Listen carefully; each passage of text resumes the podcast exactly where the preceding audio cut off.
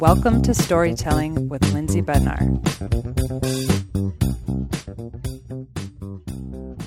Yeah, so I want to hear all about what it is that you're up to, because when we first connected, I know you had launched your own business. Yeah. Now you're doing frequency work. So like, I want to hear the story of how all of that unraveled, because I know that it's powerful and I can't wait for you to share it. Cool. I'm excited. Yeah. So awesome. Okay. So, are we recording? How does this work? Like, we're on. So storytelling. Yeah. Storytelling. Yeah. So I don't do a big intro. When I first started, some of the feedback I got was like, oh yeah, like a lot of the podcasts I listen to, they like do a setup and everything. And my favorite podcasts are the one that are like a conversation and it like picks up organically. And when I used to have to interview for jobs and sit there with like canned questions, my heart rate would go up. I would feel like nervous and yeah. Yeah, it just always felt super foreign to me, but having a conversation is like the easiest thing. And, you know, I mean, we'll see. Once I'm in the process of assembling a team and I want to do more of like really highlighting my guests on social media. And so there will be probably some of that, but yeah, I mean, it's totally a conversation. It's cool because I listened to a few of the episodes and I think it's like, once you just, you know, you just read the little bio or that is within the description of the podcast and you're like, okay, I have an idea of who this person is, but I'm about to find out. That's why I'm listening. So Then the person gets to unfold themselves instead of just being like aired out and then having to prove themselves to whatever points, you know. Right. Well, that's the thing too, because I feel like it puts us into a box and we're so much more than that. Yeah. So having that conversation, just allowing people to get to know who my guests are, that's what I want to do. Well, it's cool to have it that casual way. And it also feels more casual, I think, for recording, because it's like, I had a girlfriend of mine say to me, oh, okay, well, I've been on a podcast and first, you know, they tell you all the questions they're going to ask you. And then they tell you to be like a certain way in terms of your response. And it's just like, I was like, you know, I'm not sure if that's how it's going to be, but I'm just kind of open to whatever is going to come. And like, this is the perfect modality for how, you know, relaxed and casual I want to be when it comes to expression. So, hey, okay, perfect. Yeah. So cool. So you just get to tell us all about you and from whatever point in your journey where you felt like there was that shift and put you on a new trajectory. Okay. If you want to start there or even back further. Yeah. So I feel like there's almost like a preface to that point. And the preface begins when out of college, I got hired working at a like luxury leasing apartments. So I was doing that and my dad works in, what is it called? Investment banking. And he does funding for like big apartment projects. And so he got me a job right away. I got hired there. I was working with this team of girls and it was really like fast paced and beautiful. We were working really with really cool clients. But after a year of doing that, I was missing the creative piece, which had always been such a big part of who I was. And I was like, what am I doing? You know, I was meeting with these people who had incredible and awesome jobs. And I was like, I want to do that too. Why am I sitting here? So it kind of took me a year to be like, all right, I'm just out of college. What am I doing? What's next for me? And then I decided that I was going to save up a bunch of money and just quit the job and follow and pursue something that was going to jive with me and something where I could be creative every day. And I needed to make a creative career for myself because I didn't know exactly where it was that I fit in. I had taken creative writing classes, photography classes. I always dreamed about making films. But I didn't go to school for art. I went to school for communication. And, you know, I'm definitely a communicator. I love to speak and I love to talk to people and connect with people. But I didn't study any of the things that I ended up doing and the things that were really of interest to me. And all of that, you know, ultimately has to do with the limitations and social expectations and things like that. So, yeah, so I ended up quitting this job and I was already with my now husband at the time. And he was always extremely supportive of me following my gut and me following my dreams. And he's a professional skateboarder. So it's sort of like he had already done that. So I came up with the perfect partner or found the perfect partner. He found me, I found him. because he had already had so much experience with kind of going against the grain when it came to creating a career that was totally tailored to what he loved and what he wanted to do with his life. Yeah. So I didn't know he was a professional skateboarder. Yeah. So he moved out from Wisconsin to California in 2000, and he had big dreams. Like, he started skateboarding when he was 12 years old, and his dad, like total practical Midwestern dad, was like, all right, you know, what are you going to do with this? What's your plan? And he was like 12, and he's like, I don't know. And apparently like a couple months later, he came back to his dad and was like, all right, here's my plan. This is how I'm going to become a professional skateboarder. And then he ended up living it out and moving to California at 18, meeting the person that he wanted to sponsor him, and giving him the video that he'd been filming for 6 years of himself skateboarding over and over. And then he ended up getting the sponsorships and traveling all over the world for skateboarding. Wow. That is so cool. At 12 years old. I mean, yeah, I think a lot of us have big dreams at 12 years old, but very few of us have any idea of the application and how to start on, you know. Yeah. And I think that to kind of circle it in with what I believe is past lives is that, you know, he came in with some tools from his past life that helped him to know how to navigate and how to create a career. So the likelihood of him having had a really successful career in his last life, he came into this embodiment already knowing how to do that. So he's the type of person that can look at something and then go, you know, inward, think about it, reflect on it, do research, and figure out how to do anything. And I really believe that that's a gift that came from his past embodiments. And now, you know, at 12, he was able to really apply that. I mean, there's no other explanation really, because it's like, right, we do have dreams at 12 years old. So right. He's an old soul. That's amazing. For sure. So I had the encouragement of John. I quit the job at the leasing place, and I was kind of, I want to say I was like wrung out and dry in terms of inspiration, because I had just been working in an environment that really didn't feed me. And so I was more or less depressed. And I was like, you know, I really want to find a therapist. And I had been in therapy for years, but I started when I was like about 19 in therapy. And at this point, I think I was probably 24. And I wanted to find an art therapist. And so the art therapist that I called, I was living in San Diego at the time, she called me back and she was like, hey, I'm not doing art therapy anymore, but I can suggest this woman who holds these expressive arts groups through and using the book, The Artist's Way. If you're interested, like, I'll give you her contact. So she gives me the contact for this woman, and I call her. She's like, hey, there's a group starting in 2 weeks. If you want to start with us, like, we're going to be doing The Artist's Way. It'll be great. So I go into this group, and this is where everything began to change for me, because I was right before my 25th birthday, and I was the youngest person by at least 25 years in the group. And I was really, really fortunate to come into an understanding of the depth of my soul, the yearning that I had for expressing myself, and realizing that those two, the soul or spirit and the creative expression, are so beautifully intertwined.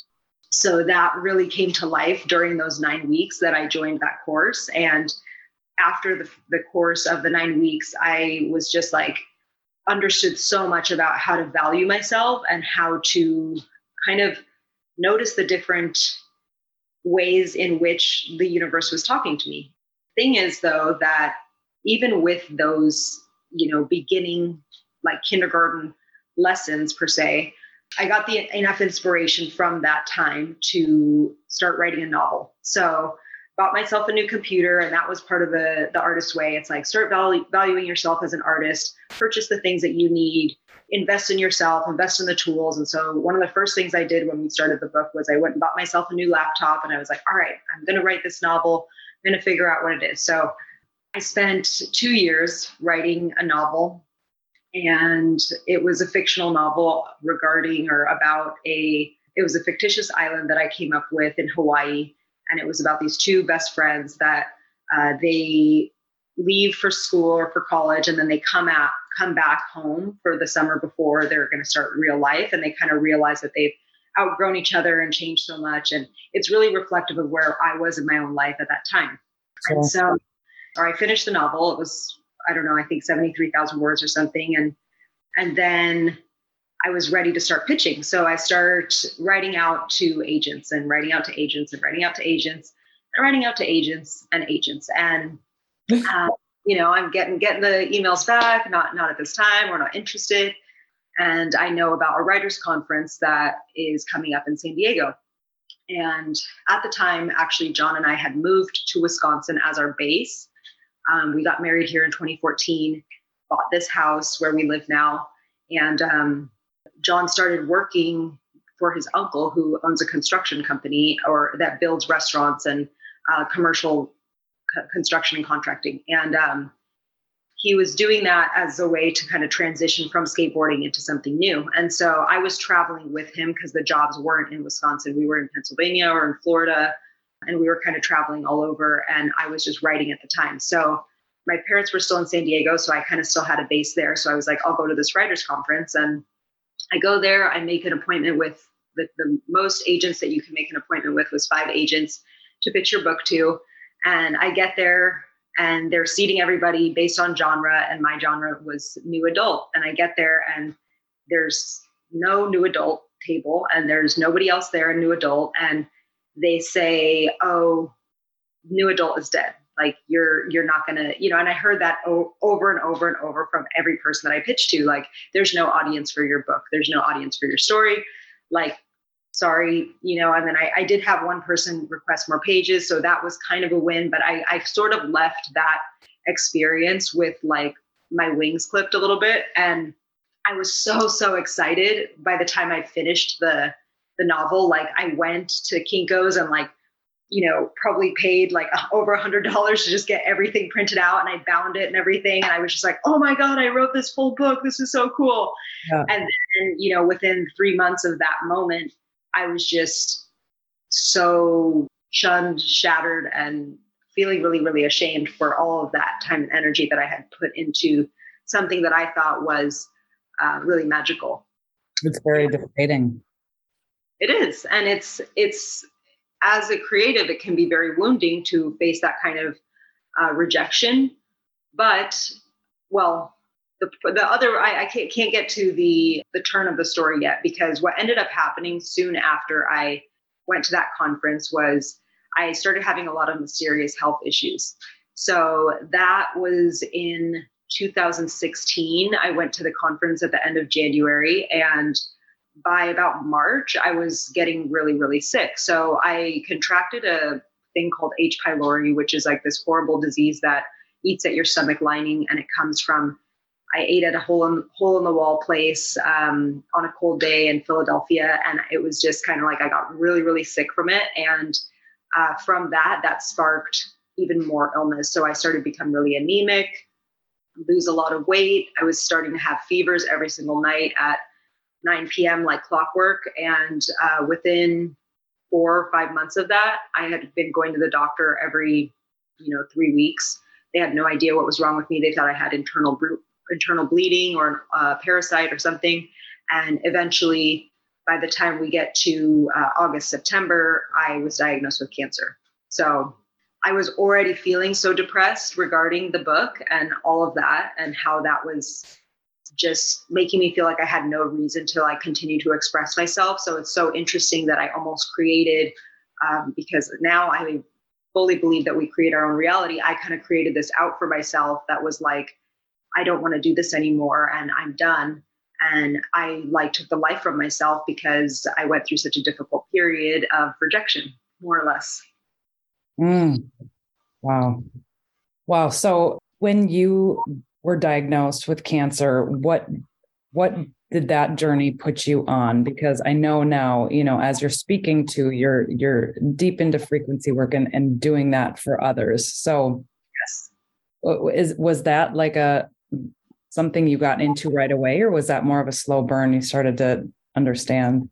So it was really cool because I knew there was something wrong with me for the months that were going on, and I was seeing the doctors, and I had the opportunity while I was going through this creative disarray. I was also experiencing this first time to step into really having to advocate for myself and calling doctors and being like, there's something more wrong. You need to do more. You need to run more tests. Something's really going on with me. And I really wasn't being heard. And so that moment where they showed me the scan in the room and it was completely lit up with red, cancer. I was like, I swear I stood up and I was like, yes, oh my gosh. It was like this insane validation of my intuition and my knowingness and my connection to myself that I experienced everything and all of my confidence within that moment for the first time in a very, very, very long time. And the first thing I said after the doctor walked out of the room, I was with my husband and my mom and dad, and I just turned to them and I said, let's go get some ice cream. And we went and got ice cream. My brother met us and we sat there and I'm like, all right, we're going to get through this. And I knew that I was going to be okay. I had no doubt that this was just something to shake me up. And it was almost like all of that information that I had been absorbing that was more on the metaphysical level was just making me realize like, whoa, I just got really shaken in order to awaken to this new place of realizing that I can create a different experience and that I can say no to having to go through something really difficult. Although, I did go through chemo and everything for 8 months. And I think that was part of my journey too, to have to go through the ins and outs of being sick and knowing what it feels like to really like feel like an elder, like you feel really, really elderly after you do chemo and you feel really weak.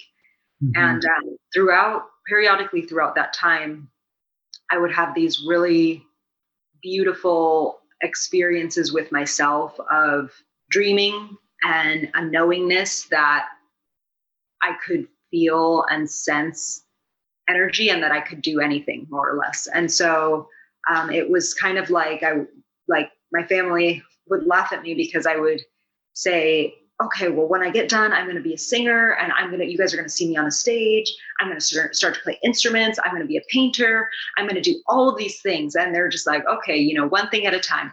And I'm like, no, I can do anything. It's unlimited, and everybody's kind of looking at you like, oh, this is sweet. Whatever dream, she goes forward with, she's going to do great. We'll support her. But I'm kind of in this point now where I'm actually doing a lot of the things that I always wanted to do. And it's like, there is really no limitation. And so as I was going through the chemo stuff and spreading, my mind to its complete unlimitation, I was just daydreaming about everything that was possible. I was asked the question, which is, if you could, what would you do with your life for the rest of your life? And at the time, my dream was to start a greeting card company. And I had been a doodler forever. I had tons and tons of sketchbooks and journals with drawings and stuff. And I had never done anything with them. And my husband had been encouraging me for years when Etsy came out. He's like, oh, you should make an Etsy. Like, why not? Just try it. And I wasn't at the point where I really believed in myself. And so I never did. And then this kind of gave me the opportunity and the pause in life to start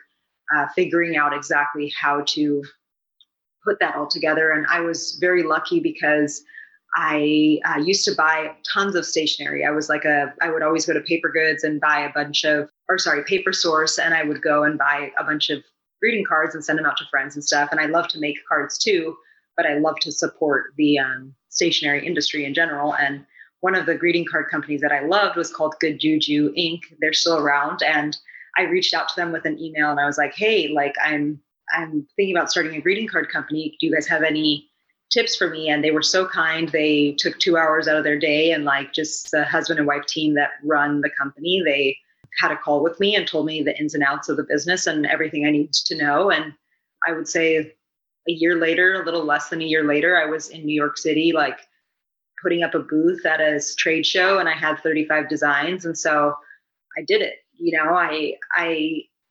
The first few months after chemo were probably the hardest months ever of my life because I felt so weak and I felt really disconnected from that dream because you're just so physically tired. But the cool thing was that I had a lot of alone time and I'm a big journaler and I always have been. So I had a lot of downtime to self-reflect and I started to realize this pattern about myself that I know, which is that when my when my journal entries start to get too like boohoo me and like over and over and over telling me the same like sad sob story, there's something that needs to change there. So I had seen a brand new organic smoothie shop that was opening in me and my husband's neighborhood. And I decided to go over there, and I went knocked on the window well before they were opening. And I was like, hey, do you guys need anybody to work here?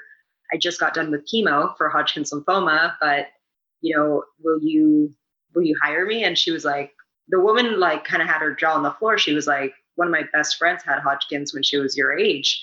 Yes, I will hire you, definitely. And I showed up there every day at 7 a.m. and I got done at 3, and it was the hardest thing because I had to be on my feet all day after being basically like in bed for a year at that point.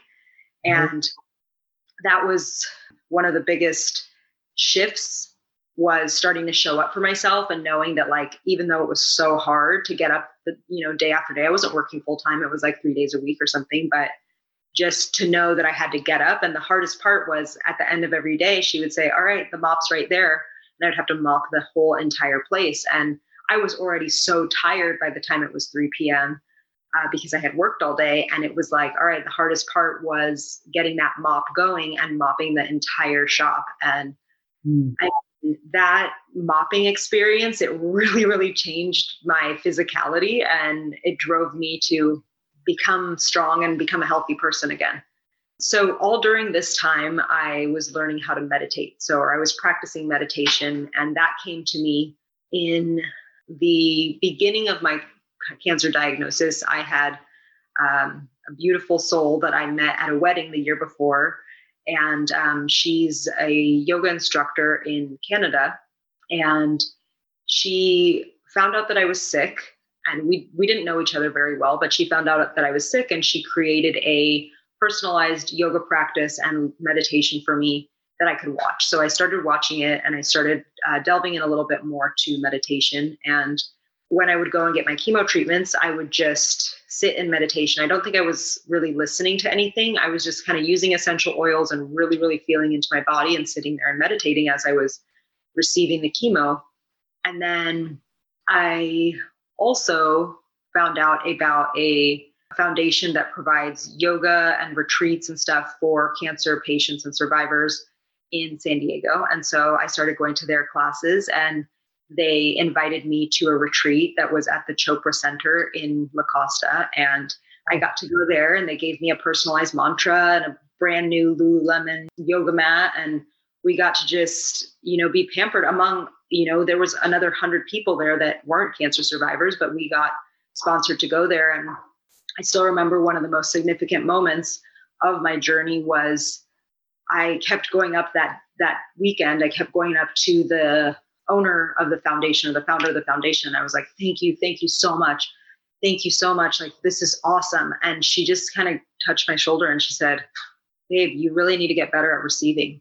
And that was a huge moment for me to just pause and be like, it's okay for good things to happen to me, and for me to be taken care of and pampered in this way, even if I'm not, paying my own way or giving something in return.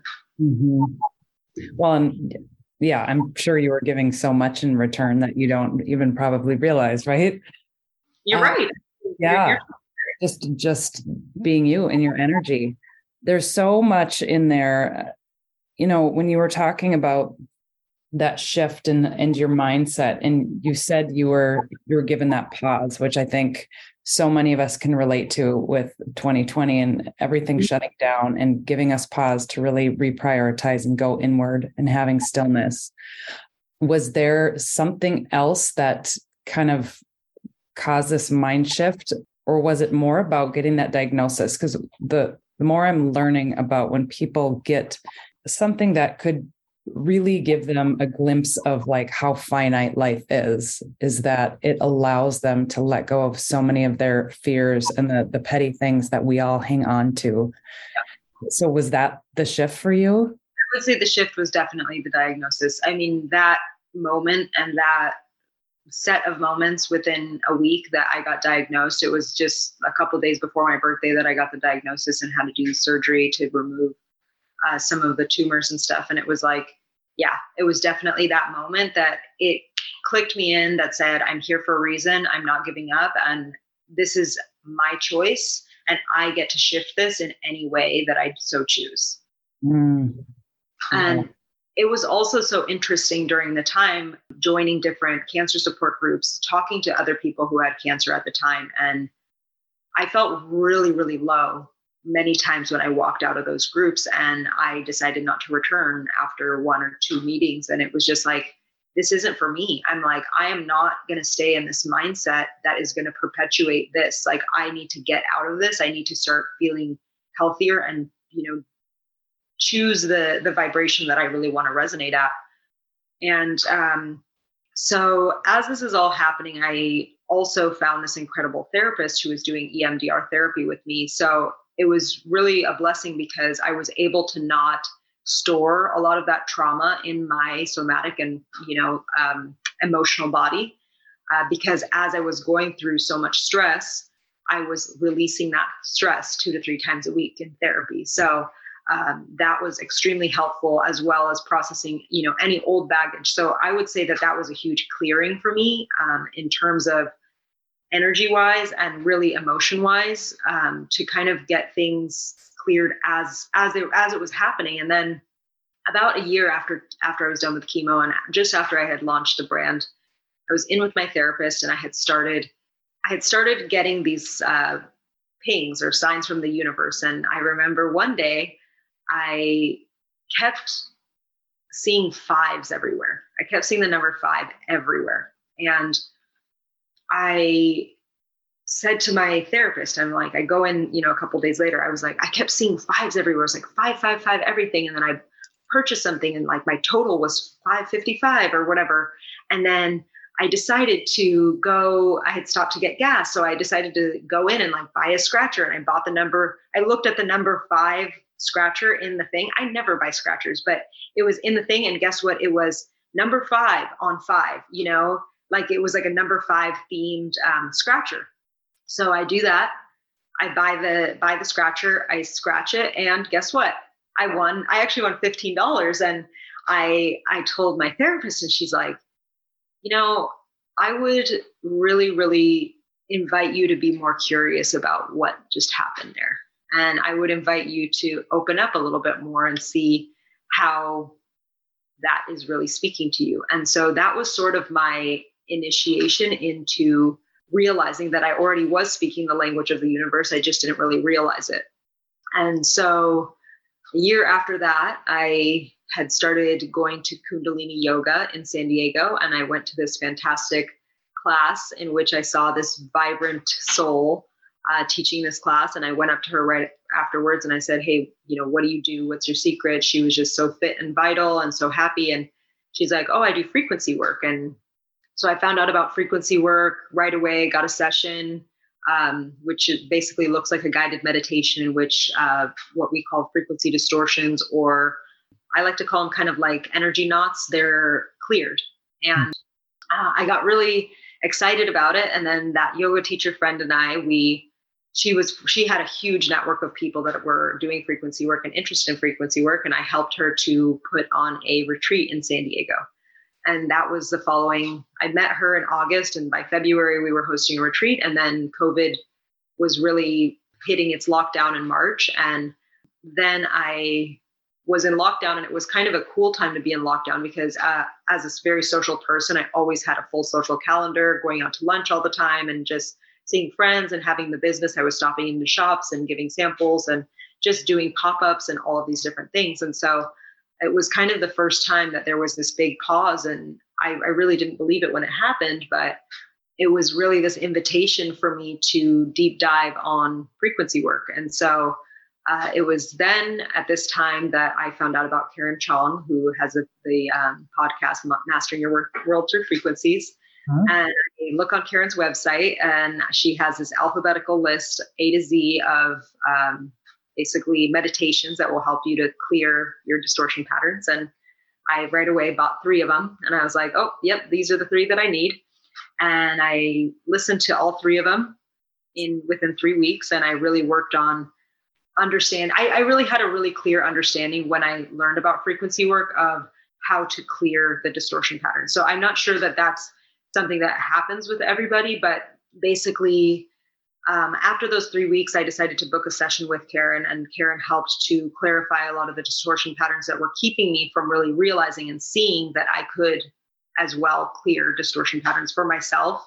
And it took me a little while, probably a year, almost 2 years, until I was like, okay, I'm ready to do this for other people. But ultimately I had that first session, and then within a month, I had gone into a long kind of like ego death. I wouldn't even say ego death, because the ego is always there, but it was sort of like I chose to identify these different 16 different aspects of my own identity.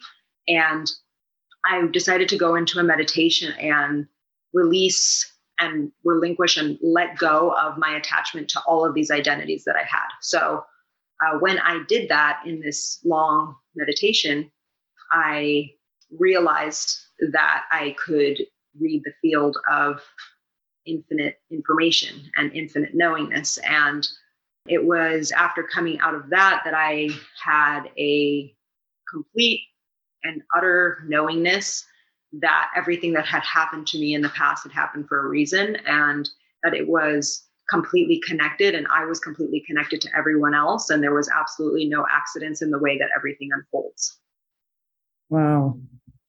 Hearing your story and knowing that just the way that you speak about all of this happened for a reason, for the average person going through anything like cancer, anything that's incredibly difficult, that's a really tough pill to swallow. And, you know, I'm such a believer in energy and how we are the creators of our reality. And, you know, there's also free will and there's things that happen, but when you make that shift, the amount of empowerment that you feel, and that you are responsible for the things that happen to you. And so even if it feels like, or for a lot of people, if it sounds like, yeah, no, that's not fair, these things happen to us all the time, which I completely appreciate, but it's such an empowering take on how we are in charge of our life. So I would just invite everyone who's listening to just pause and realize, like, in your situation, you have two choices where, like you were saying, you were going to these groups. It was a kind of a woe is me mentality, and you felt like you had to get out of that. And so, you know, what were the things that you found the most beneficial in those early stages? It sounded like for you, it was pretty like immediate, like, okay, I'm going to get through this. And that was your mindset. But for anybody else in those shoes, what are some of those things? Okay. Well, I mean, it's like, I had these like glimpses. It's almost like the blinds were still down, even though they were open. You know, I still had those little blocks, and I still had to learn how to work with myself, because I was going in these ups and downs, or, you know, if you're looking at the blind, you have these different layers that are there I wasn't seeing the full picture, but I knew that there was full on light on the other side. And so what that looked like for me, and something that I still work through a lot, is getting out of my own way. And so seeing myself within that, you know, all of those woe is me kind of like mentality, it's like, that's something that I still struggle with to get through and go through. And I started to notice and really listen to the environment, and also what I was saying. I started to recognize that my words really, really have power, and that my journal entries had power. And I would go back and look at my journal entries from a few weeks. And if I started to really take in the information and actually start to listen and to process what it was from one week to the next, if I wasn't changing, I started to realize that, like, I was the only person that was really, I started to really take responsibility. And so 2 years after I finished chemo, I was on my 31st birthday, I made the resolution to become my own coach and to learn how to do everything that it was that I used to hire people to do. So I learned how to give myself a really, really good manicure and pedicure. I was like, all right, that was the first thing that I said. I'm like, I know how to make my nails look really nice, just myself. Cause I mean, my whole life I had been going out and getting my nails done. And now I was like, all right, I'm going to figure out how to do this DIY. And then, you know, style my hair really well. And it kind of started with these more superficial things, but then it was like, okay, I want to, you know, become a personal trainer for myself. And I mean, I wasn't like top tier athlete, but I was, you know, getting myself in better shape by just realizing that I could muster and pull this motivation from within to better myself, and that nobody else was really going to do it for me. And ultimately I was the only person that it really mattered whether I was inspired or not, was just, it was coming from within. I love that. Yeah. One of the things that I think are the most transformational for people is to start doing things that are out of your comfort zone, that scare you a little bit, or you're not particularly good at, because once you start feeling more comfortable doing those things or getting skills in those things, your confidence just builds up a little bit more. And then all of a sudden you just start to feel like I can tackle anything that comes my way. If I just know it's going to be a learning curve in the beginning, it might be a little uncomfortable. And like you said, you can start with something super simple, but when you keep that process over and over again, then the things that you take on just grow. That's so cool. Yeah. I mean, I remember when I was really going through that, my husband was, I would like, you know, cry or have a breakdown. Like, I'm tired. I just want this business to be booming. And I just want this to be, you know, all of the, what I want that is not happening right now. And it's like, he would say to me, you're building moral fiber. And I'm like, I don't want moral fiber. Like, I want to be strong. I want to be ripped already. Like, come on, you know? And it's just like, there's something about that process. You don't notice it when it's happening day by day, but you, like, when you look back in the rearview mirror 6 months, like, you really see, oh, I have made progress. Oh, things do look different because I kept showing up for myself and learning how to do that. It's something that I'm still in the process of swimming through that, but I'm so fascinated by seeing that the shifts and change that really, really do occur when you decide to say, I'm going to make this dream happen in a different way. And I'm going to learn how to figure out how to do that. And it really does take the support system, but it also takes what I would say a meditation practice is very, very helpful for that, because it allows you to go and connect with yourself, where it's like, you don't need anything to have a meditation practice. It's just a space where the world kind of pauses and expands, and you just get to connect with your body. And after being somebody who had such turmoil happening within my own body, I appreciate my body so much. And it's something that I celebrate every day, every, you know, little thing that I'm able to do. It's like, it makes me so happy that I can, you know, like digest food, you know, and I'm like alive to do that. It's just crazy. That's so cool.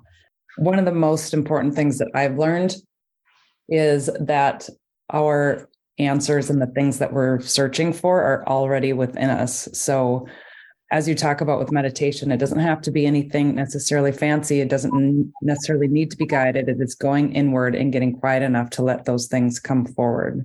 And so what I love about anybody who has gone through an illness or a diagnosis like yourself and comes out with such a beautiful perspective is that they've really utilized that time to go inward and like search for, what is it that I really want? Like, who am I? And what kind of life do I want to manifest going forward? And again, it comes back to like, we can't control the things that happened to us necessarily. I mean, I know you have alluded to the fact that like you were a player in that process, but even if people come from the standpoint of, we can't control what happens to us, but we can always control how we respond. Mm-hmm. It's so powerful.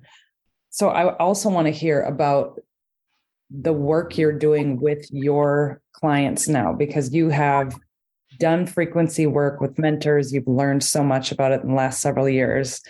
And so what does that look like now when you are working with your clients? Cool. So I'm so excited to be able to share this work with people, because it's something that is so special to really get to witness ourselves. And so what I do is basically I have people come and I do sessions either over the phone or in person here in Door County. And I'm working at the Pearl of Door County. And so there's a little room back there and people lay down, and whenever it's on the phone, you know, you just get comfortable. And what it looks like is it's basically a guided meditation. And so I guide you to connect fully to your physical body.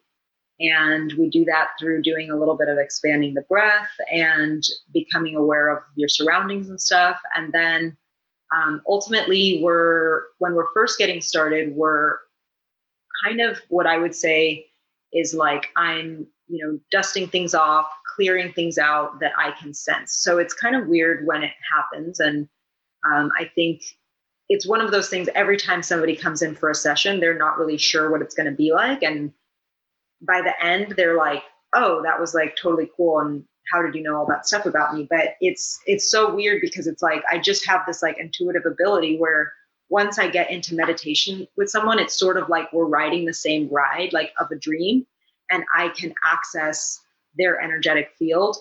And the first things that come to the list, because what's happening is I'm working with someone else's higher self. And the first things that usually come to the list are the main things that are blocking them. So, you know, if somebody has a low confidence issues or things like blocks around expressing themselves or being seen or public speaking or nervousness or worries or a lot of fear around, you know, the world and stuff like that, I'm able to create a bubble of space and more expandedness around them so that they can kind of feel what it feels like to not be holding that baggage. And the awesome thing that I love, love, love about frequency work is that it's a tool for self-empowerment. So just as I said, I wanted to be my own coach. That is what we're doing, or what I'm doing when I'm sharing frequency work with people, is I'm letting them know that I just showed you what's possible and what it feels like to breathe again. And now here's this tool for you to make sure that you learn how to realize that this feeling of expandedness is what belongs to you. And it's your job to say, no, I don't want that anymore. And I'm not going to live this life that way, or live life that way. It's such a reflection of the story that I just told. When I got sick, I got the diagnosis and I said, no, thank you. I'm not going to live that way. And guess what? Everything in my reality shifted based on my attitude in that way. So when we have a energetic knot, a distortion, a frequency incongruency, a limited belief, a block, whatever you want to call it, in whatever language or modality that you learned or known about any kind of energy work, we all know that we have our not so self, which is our self that is not so awesome yet and not so expanded yet and not so confident yet. That's our not so self. And that comes in and it blinds us to really seeing what's possible for us. But when you have a frequency work session, you're able to have space from all of that stuff that's not allowing you to fully see your great, magnificent ability to be awesome. And what happens with frequency work is after a session, those different distortions or filters, they come back. But guess what? Now that you know that they're there, you have the ability to start clearing them out yourself by saying, no, I don't want that. No, I don't want that. Or if you don't feel that you can fully do it yourself, you just say, hey, I'm going to get another session and say, hey, can you help me work on this? What is it that I need to do? And sometimes it's the behaviors that we're so used to doing that are in our routine that are perpetuating those blocks. So it's a cool thing because in the work that I do, there is a lot of, I would say 30% of it is like processing. So afterwards, after something happens or comes up, somebody will ask me after a session and say, hey, you brought this up. How can I work with that? And I love to be able to talk out solutions because I find that is very, very helpful for anybody that's trying to make the shift. Mm-hmm. Yeah. You just spoke to when you said you do these clearings, and a lot of times, and I don't know if you said it's every time or a lot of times people, those things will come back to people, which I've done a Reiki session before. And one of the things that came up for me was rejection. Mm-hmm. And I mean, I can think of a million different instances in my life where that came forward, but it was definitely like a trapped trauma that I was releasing. And so she said, you might have some things come back to you in the form of rejection. And I was like, okay, here we go. And a couple of weeks later, I had something that felt very significant and work related. And at the time it was like, it hurt. It was, I went through all the emotions. And then once I allowed those emotions to pass, I was like, this actually isn't rejection. This is a point of pivot for me where I would not have taken this next step had I not had that happen. And it completely, I was able to reframe the way that I saw the situation happening, where my old self would have just hung on to that rejection and I would have felt shame and all of these things. And actually it wound up being a gift.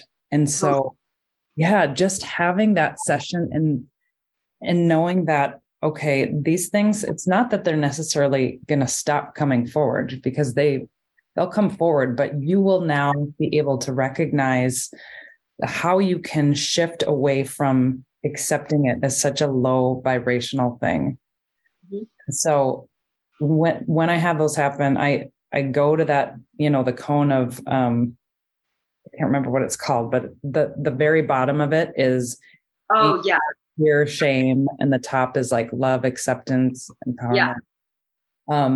So I always recognize, like, okay, if I'm feeling one of those low feelings, like I'm going to feel it, I'm going to let it pass through me, but I can't stay there for very long. So how do I shift this to bring myself back up to those higher vibrational feelings? So it is, it's such a shift. And, yeah, what a gift that you're going to find. I mean, speaking on what you're saying, it's like, that's what working on yourself is, you know, it's actually listening to yourself and letting yourself have that experience, but then being like, you know what, I'm going to hold myself accountable and say, we don't have to stay here for, you know, 2 weeks. It's like maybe a day, you know, you give yourself the time to go through your stuff.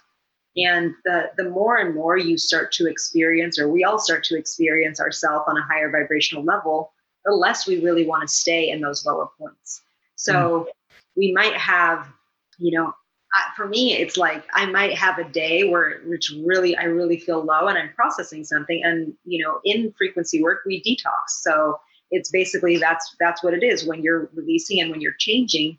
And when we start to see, not even in frequency work, in life, when we start to see that we are being impacted almost negatively after something really positive just happened, we can start to see it as great information that, hey, this means that this is leaving. So this is only getting magnified because it's leaving my field and it doesn't need to be here anymore. But you at first go through it and you just have amnesia that, like, you just, you know, had a clearing, you know, a few days ago, and all of a sudden you're really feeling really, like, not confident and worried and self-conscious, or these are things that happened to me, you know, and I'll be like, I was just feeling so great, but now I feel like totally horrible. But it's like the light bulb starts to go off as you start to do that. And I think that to really signify and give one big takeaway from this talk is, like, what's the one piece of advice? The one piece of advice is start listening to yourself and start noticing yourself and noticing, you know, our own behavior, to recognize that, like, we're only emitting the frequency of what we're receiving. So it's like, if you keep emitting this frequency that's on the lower level, start noticing that you're emitting that. And then you're going to stop being so victim to it. You're going to start realizing that you have the choice to emit something that's at a higher frequency. And when you do that, more higher frequency things are going to come into your life. Mm-hmm. Absolutely. It's kind of like that, the story where, you know, you wake up, you stub your toe in the morning, and then the rest of the day, just everything starts to keep going on that wavelength. Because if you can't get yourself out of, you know, just a simple thing like stubbing your toe, the pain, then it can just keep snowballing for the rest of the day.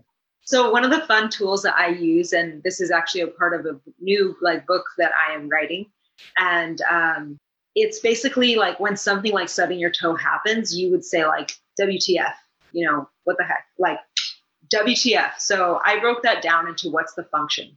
So it's like, what's the function of me stubbing my toe? Or if it keeps snowballing and going forward, it's asking me to become present. It's asking me to notice what's going on in my body. Am I even, you know, every time I stub my toe, I'm always like way too in my head, running around with my head chopped off and not really realizing what's going on. And so it's like recognizing that there's a function to all of these things that happen to us and starting to listen to those signals that our body is giving us or our accidents are giving us, you know, and realizing like, wait, I can reframe this. I love that. That's such a great reframe. What is your function? I want to be respectful of your time, but I can't let you go without asking you about your journey with nutrition too, because having gone through chemotherapy, you know, we know that does a number on our bodies, and you're recently in my sister's detox. I see about foods that you're sharing. So what have you found as far as just healing through food? And now that you're so into frequency, and just recognizing how everything has an energy, can you speak to that? Oh, it's so fun because one thing that I've noticed really as I've been doing frequency work is that people, as their resonance rises, they love to cook. So the people with higher frequency resonances are probably cooking or eating more at home than they are eating out, because once we start to do that, we realize that we can pick and choose all of the things that are of a higher vibration and cleaner, basically, and knowing what's going into our foods, and that makes such a big difference. So in 2020, my husband and I moved from San Diego to Wisconsin. We live in Sturgeon Bay, which is in Door County. And here there's not a lot of, you know, going out to eat healthy options or wonderful options to go out and just get takeout or anything. And part of the reason that we decided to move here and that I was really, really called to move here, I believe now that I'm here, was so that I could practice and really implement that nutrition and DIY that I had put into so many aspects of my life, so that I could do that in the kitchen. So I've always loved to cook, and I've been, you know, just getting better at it as I've been married for almost like 9 years now. So I've been cooking, you know, every day for 9 years, more or less. And I just recognize that when we are here at home, we're eating at home 6 to 7 days a week. We don't go out. I don't, you know, maybe I'll get a salad out somewhere, but it's really, you can tell the difference. And cooking your own food, it takes a lot more effort, but it's also a form of self-care and a incredible celebration of ourselves as creators. So cooking is such a creative thing that we can practice and celebrate. And so something that I love is color. So I love to look at my fridge after I've gone to the grocery store. And now that I'm so into eating fresh, I'm not eating things out of a package. So everything, once I go to the store, my fridge looks gorgeous, you know, and I love to organize my refrigerator. So everything looks really nice and not color coordinated, but it just looks beautiful. And that makes it more of an attractive experience for me when it comes to cooking. Mm-hmm. And so I really say, like, I've learned so much from Kristen, your sister, and I've really learned to, through the detox, I learned so much. So I detoxed for the first time in January of 2023, and now I'm on the second detox. I think I'm on day 10. And it's really all about prioritizing yourself for 2 weeks, because you have to eat a lot. You have to prepare a lot of food for yourself. And for me, it's a way to reset into that intention to really put my needs at a more important level, because as we continue, you know, for the weeks after the detox happen until the next quarterly detox comes about, we get busy with things and things pile on the desk. But this is sort of a way to clear that old energy and to be able to reset in putting our frequency resonance and our vibration first. So what I noticed from the beginning of a detox to the end is that, you know, your resonance rises so much, to which for me personally, I continued eating on the I was calling it eating radiant style. That's what I was saying to Kristen. I was eating radiant style because she calls it the radiant reset. Oh yeah. Detox.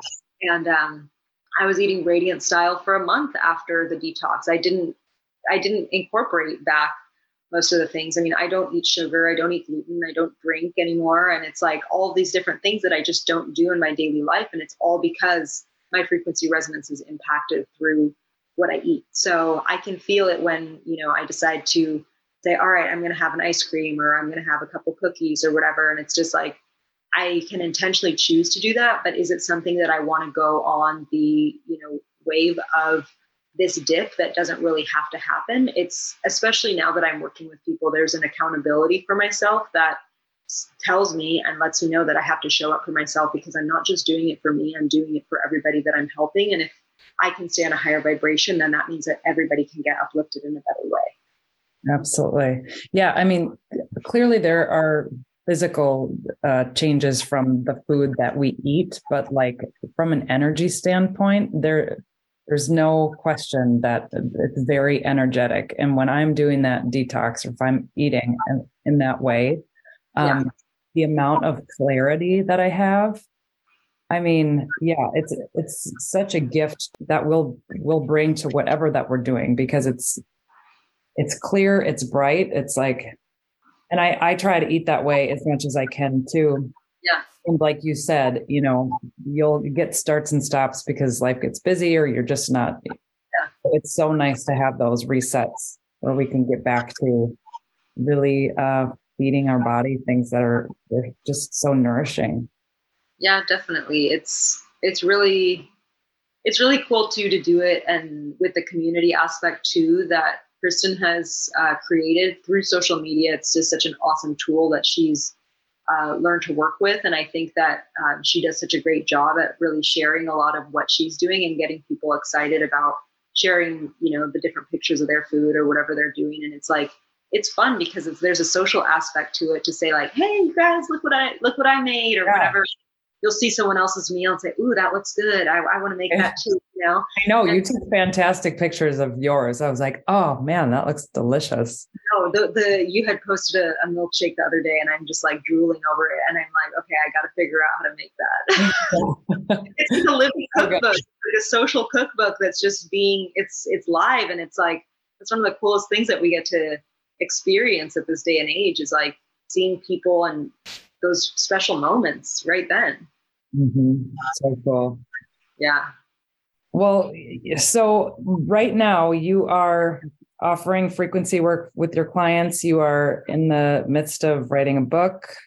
Yes. You are still, you have your business where you have journals, cards.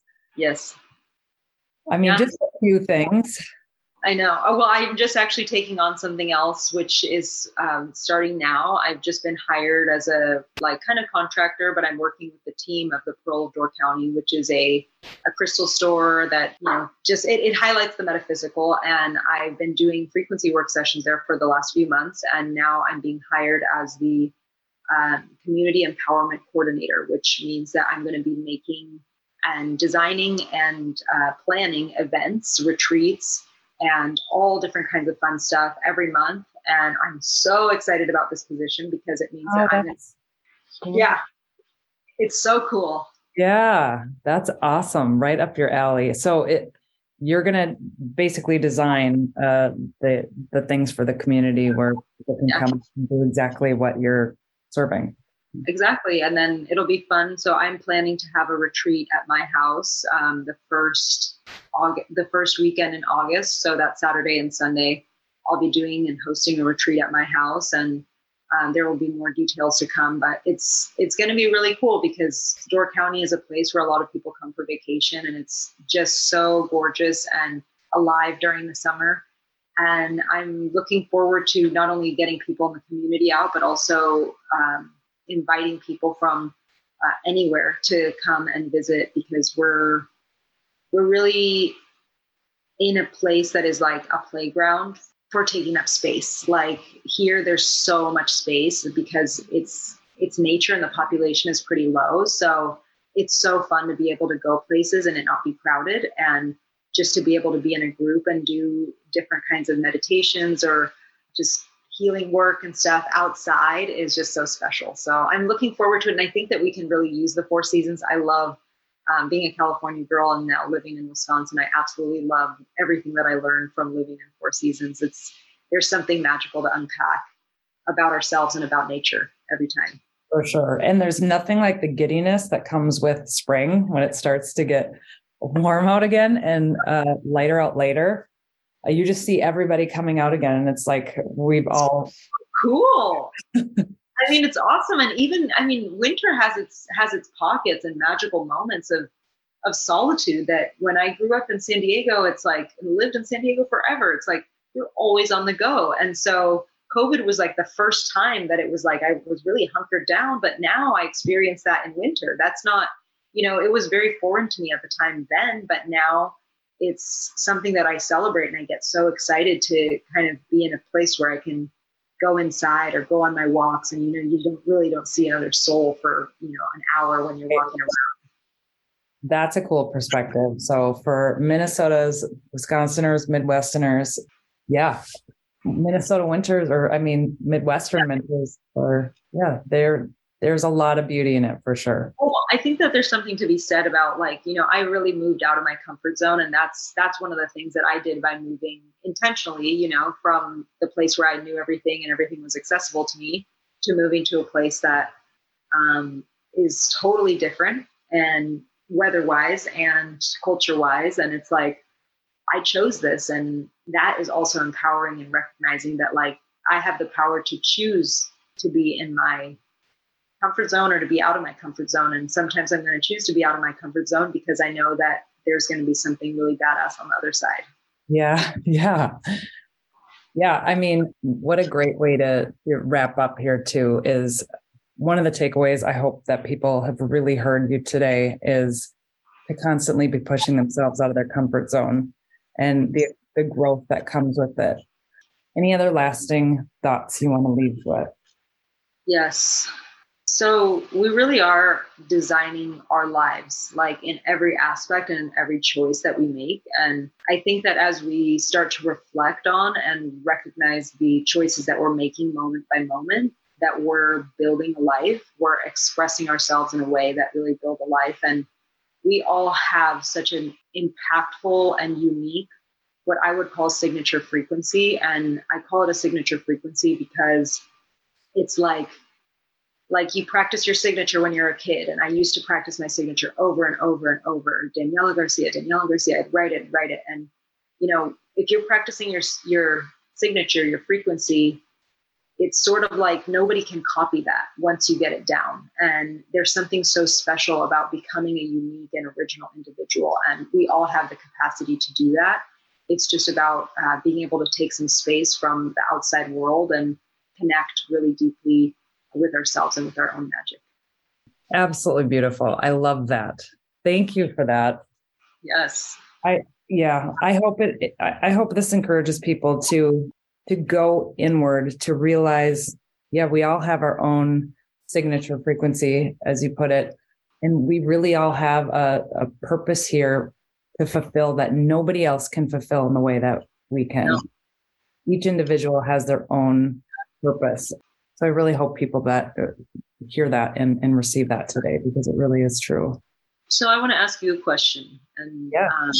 What is it that you do in your life? One of the things that a way that you express yourself that makes you really happy and that brings joy and that you feel like is totally unique to you.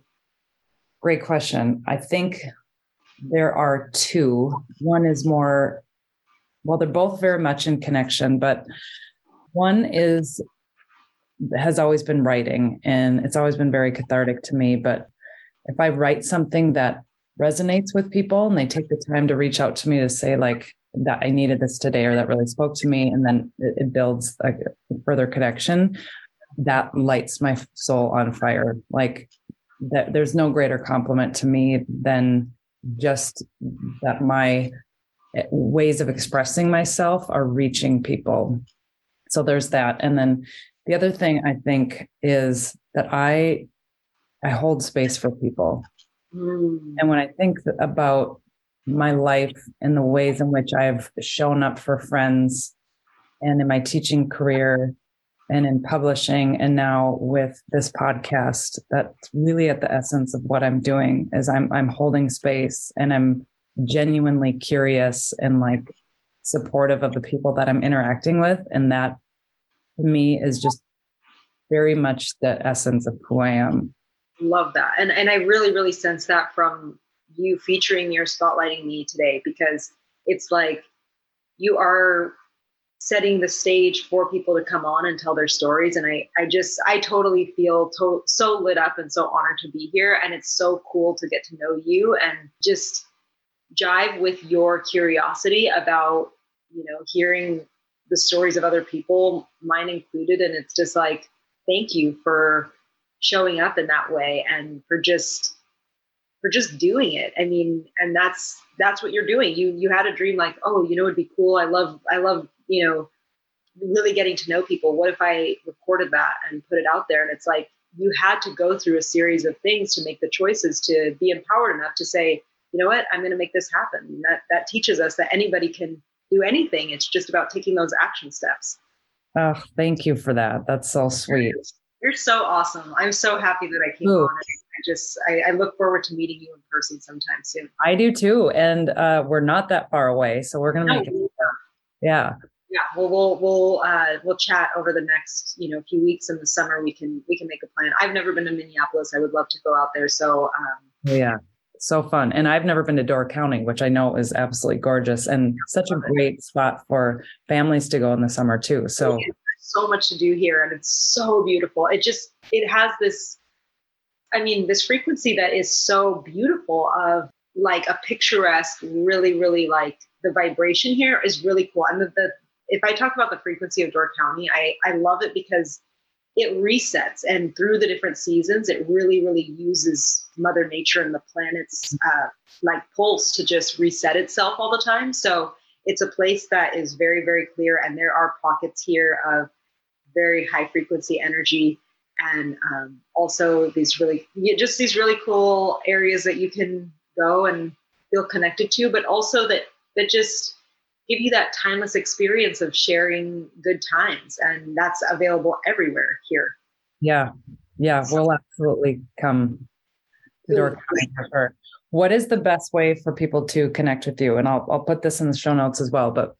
Okay, perfect. So the best way to connect with me is probably to email me. It's daniela@amadorcollective.com, and that's AMADOR Collective. And also just on my website, amadorcollective.com, I have information regarding my sessions. You can also follow me on Instagram and on TikTok. I share different videos on Instagram and TikTok just to give a little bit more of a diversity to the content that I'm sharing. And so you'll see some different sides of me on both Instagram and TikTok. And that is Amador Collective on Instagram and Daniela Loves Life on TikTok. Awesome. Thank you. I can't express enough what a beautiful soul you are. And it was so wonderful connecting with you today. So thank you for taking the time. I really appreciate it. Oh, you're so welcome. And then now next time I want to interview you. Absolutely. Okay. Cool. Oh, I love it. This was so fun, Lindsay. Thank you for reaching out. This is just a total good time. So thank you. Yeah. Same. Yeah. It's, I just feel brighter. It's going to be the best day. So I appreciate being in your energy. I agree. It is going to be the best day. And it's just like, it just rolls out that way, you know, once you kind of get reset in that space. And there's really something to be said about connecting with people. There is something about, yes, going inward, but I feel like I've been going inward for years. And now I'm at this turning point where it's like, it's really about connecting with other people and sharing that vibrance with others. And that's where I'm at on this journey, sharing frequency work. And that's why it's so exciting, because it's really like, I'm ready to go out in the world and connect with people and share that vibe instead of just, you know, being in monk mode and, you know, keeping it to myself. Right. Yeah. It's like that part is important to come first, to calibrate yourself. And then when your vibes are high, like you need to go out and share it.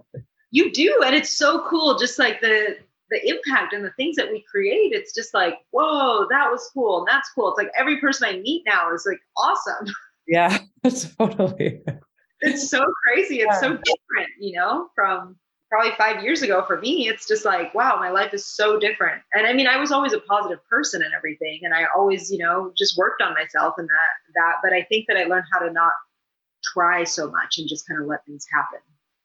For sure. It just speaks to what you put out comes back. And when you're really conscious of that, how beautiful life can be. For sure. Oh, you're so incredible. You too. This was so fun, honey. Yeah, it really was.